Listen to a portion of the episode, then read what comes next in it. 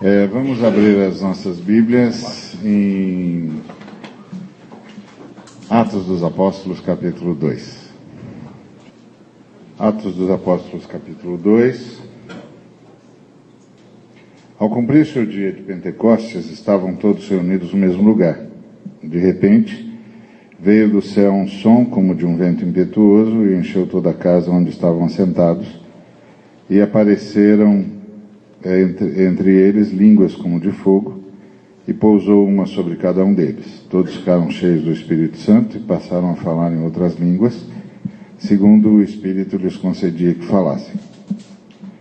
Ora, estavam habitando em Jerusalém judeus, homens piedosos, vindos de todas as nações debaixo do céu. Quando, pois, se fez ouvir aquela voz, afluiu a multidão, que se possuiu de perplexidade, porquanto cada um os ouvia falar na sua própria língua. Estavam, pois, atônitos e se admiravam, dizendo: Vede, não são porventura galileus todos esses aí que aí estão falando? E como os ouvimos falar, cada um em nossa própria língua materna? Somos partos, medos, elemitas e os naturais da Mesopotâmia, Judéia, Capadócia, Ponto e Ásia da Frígia, da Panfilha, do Egito e das regiões da Líbia, nas imediações de Cirene, e romanos que aqui residem, tanto judeus como prosélitos, cretenses e arábios. Como os ouvimos falar em nossas próprias línguas as grandezas de Deus? Todos atônitos e perplexos interpelavam uns aos outros: Que quer isso dizer? Outros, porém, zombando, diziam: Estão embriagados. Então se levantou Pedro com os onze e, erguendo a voz, advertiu-os nestes termos. Varões judeus e todos os habitantes de Jerusalém, tomai conhecimento disto e atentai nas minhas palavras.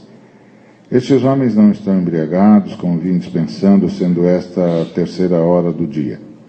Mas o que ocorre é o que foi dito por intermédio do profeta Joel.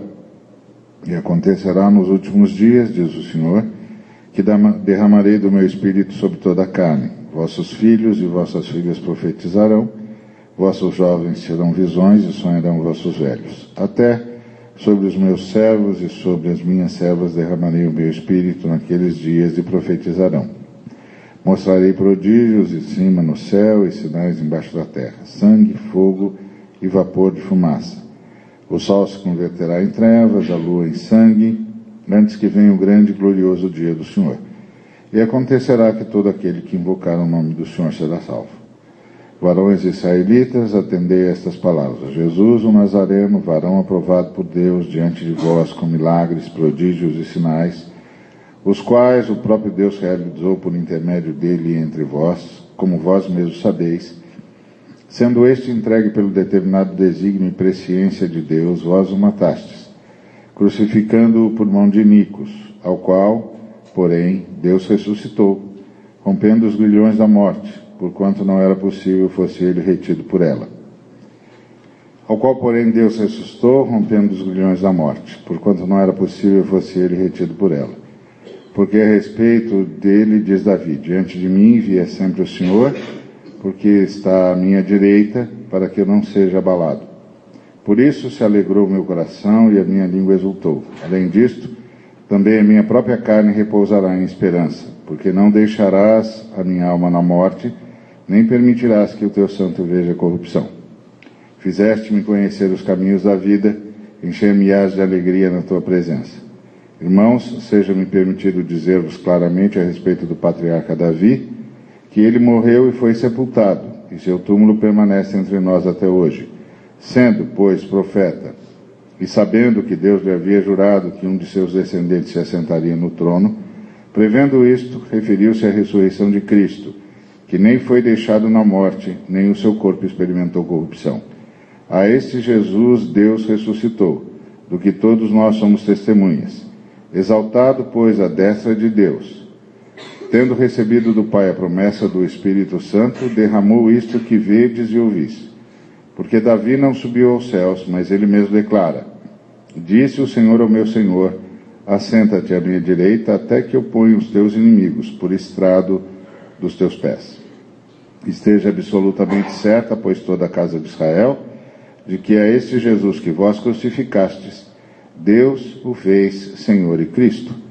Ouvindo eles estas coisas, compungiu-se-lhes o coração e perguntaram a Pedro e aos demais apóstolos: Que faremos, irmãos?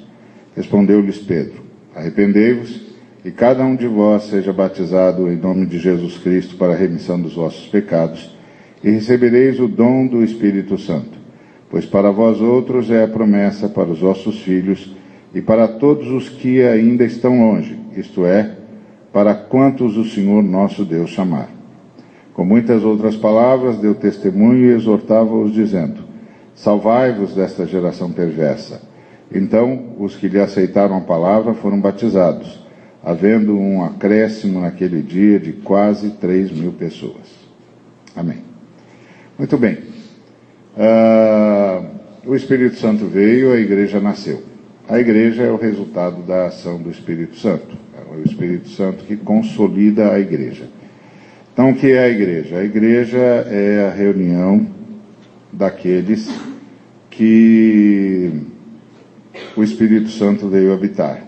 Gente que se entregou a Jesus, que reconheceu que Jesus é Deus que veio e osso para nos libertar, e essa gente que reconheceu que precisa da libertação de Jesus, não só foi salva por Jesus, mas teve a visita do Espírito Santo, que vem para morar neles e eles é, passam também a morar no Espírito Santo, que é o novo ambiente onde eles passam a viver.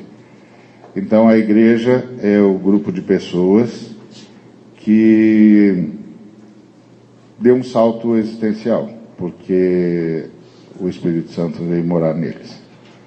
E o desejo de Deus é que toda a humanidade dê esse salto existencial. Então, esse texto nos conta a história da, de como a igreja foi consolidada.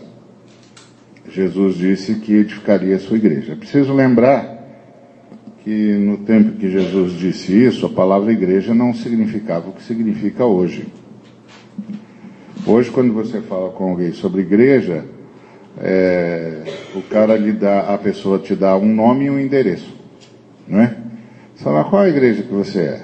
Ele diz, ele te dá um nome de uma, de, uma, de uma organização qualquer e te dá um endereço. É, minha igreja é tal, fica na rua tal. Então, no tempo de Jesus, igreja não tinha esse significado. Igreja era o ajuntamento de pessoas, uma confraria, uma comunhão, uma comunidade em torno ou de uma ideia, ou de um ensino, de um corpo de, de ensinos, ou de uma pessoa, ou de um projeto. E aí Jesus disse que ele ia edificar a sua igreja. Então, o que é a igreja de Jesus? A igreja de Jesus é essa confraria de pessoas que reconheceram que Jesus é Deus que veio e osso para nos libertar.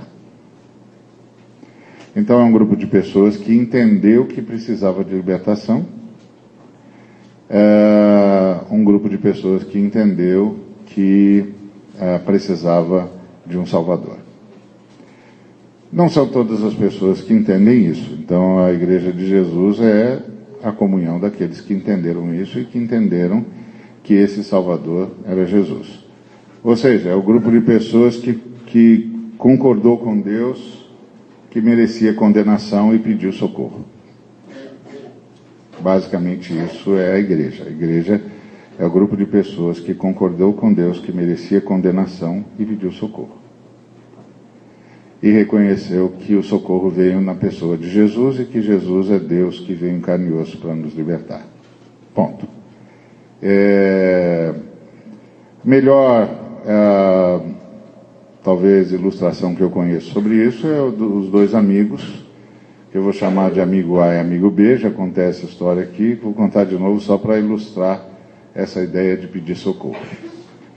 Uh, o amigo A e o amigo B, o amigo A tinha estava guardando dinheiro para construir uma casa, o amigo B sabia, aí o amigo B teve qualquer revertério aí em alguma situação, foi lá e pegou o dinheiro do amigo A.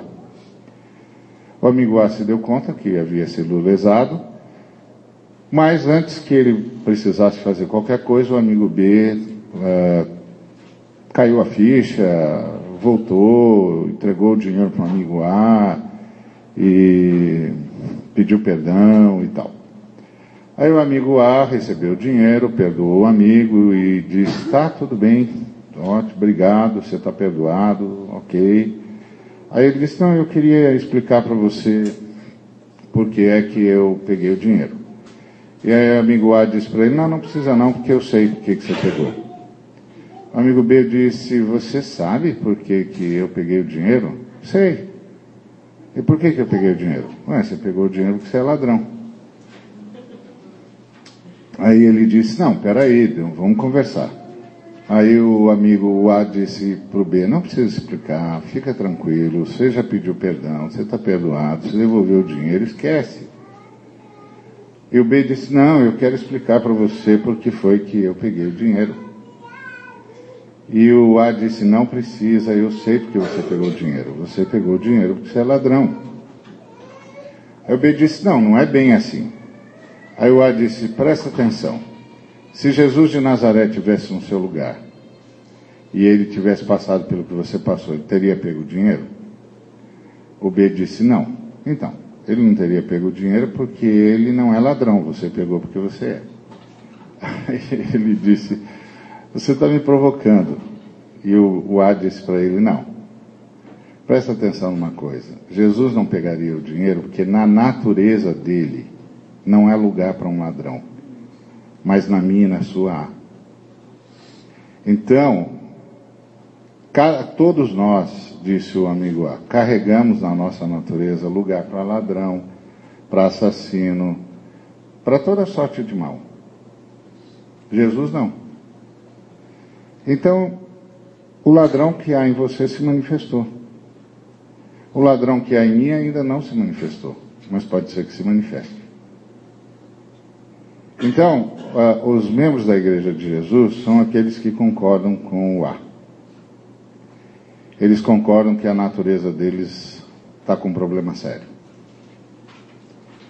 É como se Deus chegasse e dissesse: é, Querido Ari, eu amo você de paixão, eu gostaria muito que você vivesse comigo para sempre, mas você tem um problema na sua natureza, meu filho. Eu não posso trazer você para perto de mim, porque se eu trouxer você para perto de mim, a minha natureza aniquila você. Então eu vou para você de braços abertos para te abraçar e não consigo, porque porque a minha natureza vai aniquilar a sua. Aí o Ari disse para Deus: não tem nada que eu possa fazer. Ah, o, o Deus disse para o Ari: você tem de morrer tem uma coisa que você pode fazer, você pode morrer. Aí o Ari diz, não, mas se eu morrer, quem que o senhor vai abraçar? Aí ele diz, vamos fazer o seguinte, você pode morrer no meu filho. O meu filho consegue a proeza de matar o pecador e manter vivo o ser humano. Então, se você concorda comigo que você tem um problema na sua natureza, Ari, eu vou incluir você no meu filho. E aí a morte dele se torna sua morte e a ressurreição dele se torna sua ressurreição. E aí o meu filho infunde em você a natureza dele. E aí você passa a ter em si a natureza dele. E aí eu posso abraçar você. Então, a igreja de Jesus é composta por gente que, que concordou com o pai que, tá, que ele estava certo, que nós temos um problema na nossa natureza mesmo e que a nossa natureza do jeito que é não pode ser abraçada por Deus, nós não podemos ser abraçados com Deus do jeito que a gente é, e que a única saída para a gente é a morte, e que, graças a Deus, Cristo subiu à cruz e nos incluiu na morte dele, e nos incluiu na ressurreição dele. Então, todo aquele que reconhece essa necessidade, reconhece essa carência, reconhece essa condição, é aceito por Jesus é, e é incluído na morte de Jesus e na ressurreição de Jesus. Então, isso é a igreja. E aí, essa nova natureza, que é a natureza de Jesus, é nos dada pela, pela vinda do Espírito Santo. O Espírito Santo vem habitar em nós, e ao vir habitar em nós, ele nos comunica a natureza de Jesus, a natureza vitoriosa de Jesus. Essa natureza que não carrega em si uh, nenhum ladrão, nenhum assassino, é uma outra natureza, é uma outra natureza humana. Isso não significa que a nossa velha natureza sai imediatamente, mas que agora nós podemos fazer morrer a velha natureza porque uma nova natureza chegou. E aí a gente vai se rendendo ao Espírito Santo, o Espírito Santo vai tomando todos os espaços e vai é, nos transformando em gente cada vez mais parecida com Jesus. Então, isso é a igreja. E esse texto fala é, que a igreja é esse grupo que recebeu o Espírito Santo. O Espírito Santo, que hoje habita em todos os que são da igreja, chegou no dia do Pentecostes. E essa aqui é a história de como ele chegou. Então ele chegou fazendo barulho. Um vento impetuoso, ele pousou sobre os, os discípulos, eram 120 discípulos. Esses 120, essas 120 pessoas começaram a falar línguas que não conheciam. E gente que tinha vindo para a festa de Pentecostes, de vários lugares do mundo, começaram a ouvir as grandezas de Deus na sua própria língua. Então o Espírito Santo fez dois milagres. Ele deu aos discípulos a capacidade de falar o que não sabiam, e disse e deu às pessoas a capacidade de entender o que os discípulos estavam falando na sua própria língua. Isso porque se você põe 120 pessoas falando todas ao mesmo tempo, ninguém entende o que elas estão falando. Então o que você está vendo aqui, o que a gente está vendo aqui é um grande milagre. Um milagre é, de tradução. Uh, o Espírito Santo traduziu Deus para os discípulos e traduziu os discípulos para as pessoas. Então você tem um milagre de tradução aqui. Os discípulos passaram a falar em línguas que não conheciam e a falar as grandezas de Deus. Então Deus foi, o Pai foi comunicado aos discípulos por meio do Espírito Santo e as grandezas de Deus foram comunicadas aos discípulos por meio do Espírito Santo, que passaram a falar em línguas que não conheciam. E as pessoas que estavam lá passaram a entender as grandezas de Deus na sua própria língua. E aqui tem algumas coisas interessantes. A primeira, a, notícia muito boa de que Deus tem uma mensagem para os homens e quer ser entendido, e o Espírito Santo fez esse trabalho de fazer os homens entenderem as grandezas de Deus na sua própria língua. A segunda boa notícia é que o Espírito Santo é um grande tradutor. Ele traduz Deus para os homens e traduz os homens para os homens.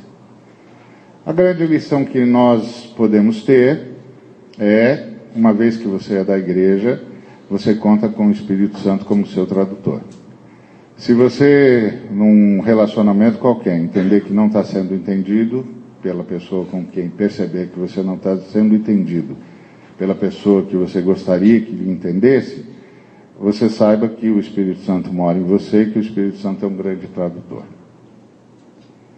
Se você precisa saber algo de Deus e você não está conseguindo saber, saiba que o Espírito Santo que mora em você é o tradutor de Deus para os homens.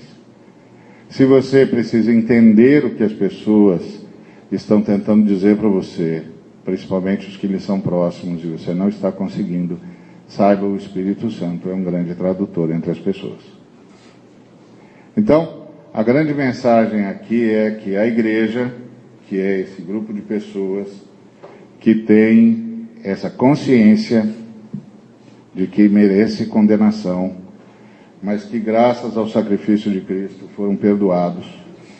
E mais do que perdoados receberam uma nova natureza porque receberam o Espírito Santo. E agora moram no Espírito Santo, e o Espírito Santo mora, mora neles. E eles formam uma grande comunidade, a comunidade do Espírito Santo a boa notícia é que essa comunidade chamada igreja não só tem o Espírito Santo em si, não só mora no Espírito Santo, mas tem a grande boa notícia que Deus quer ser entendido pelos homens, então está pronto para se traduzir todas as vezes que for necessário, que ah, o Espírito Santo é um grande tradutor, traduz, traduz a, a Deus para a gente, traduz a gente para Deus, porque o apóstolo Paulo disse que é o Espírito que intercede por nós com gemidos inexprimíveis, e é, traduz a gente para outros. Então, se você que é da igreja está tendo dificuldade de se comunicar, peça ajuda ao Espírito Santo, ele é um grande tradutor. Se você que é da igreja está tendo dificuldade de entender o outro, peça ao Espírito Santo, ele é um grande tradutor. Se você que é da igreja está com dificuldade de entender Deus, fale ao Espírito Santo, ele traduz Deus para nós e Deus quer ser entendido. Então Deus não se faz de rogado, ele se traduz mesmo. E lembre-se, isso foi garantido a você pelo sacrifício de Cristo.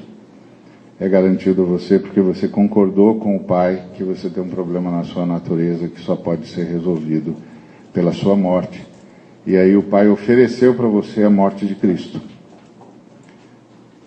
Então o Pai ofereceu a você a morte de Cristo, dizendo: Ok, eu posso incluir você no meu filho. Então você morre com meu filho e ressuscita com ele. Porque o meu filho consegue a proeza de matar o pecador e manter o ser humano vivo. Então, essa é a mensagem do Espírito Santo para a igreja. Se você é da igreja, essa é a mensagem para você. Se você está usufruindo disso, parabéns. Se você não está, você está perdendo uma bênção que é sua que foi exatamente o que, o que Pedro disse para os que estavam vindo, a promessa de Deus é para vocês e os seus filhos. Aproveite. A promessa é para você. O Espírito Santo está aí. Você não precisa passar pelo percalço de não ser entendido e não de, de não se fazer entender, porque você conta com um grande tradutor dentro de você. Então, irmãos, nós é, tivemos esse upgrade, porque é isso que o Espírito Santo é, um upgrade no ser humano. Ele é o Deus que vem morar na gente para a gente dar um salto existencial. O que Deus prometeu aos, aos homens que se renderem a Ele é, são quatro upgrades.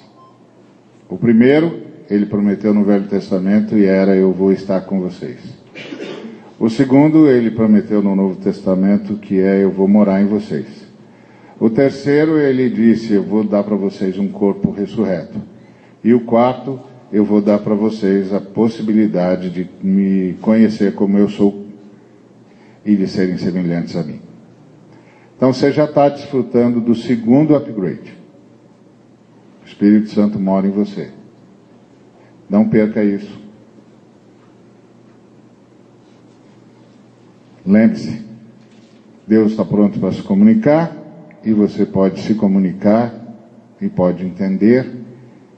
Deus pode entender você, você pode entender o outro ser humano e o outro ser humano pode entender você, porque você tem um tradutor dentro de si. Amém? Que sejamos gratos ao Deus que nos incluiu na morte de Cristo e na sua ressurreição e que mandou o seu próprio Espírito morar em nós e nos deu um upgrade que faz de nós seres que moram no Espírito enquanto o Espírito mora em nós, que faz de nós seres capazes de entender Deus, de ser entendido por Deus, de entender o próximo e de se fazer entender ao próximo. Se você ainda não reconheceu que necessita de um Salvador, como nós entendemos,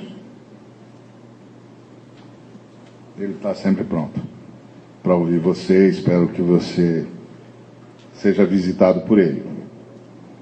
É porque, de fato, não é a gente que vem a Deus, é Deus que vai a nós. Nós vamos orar para que Deus vá a você.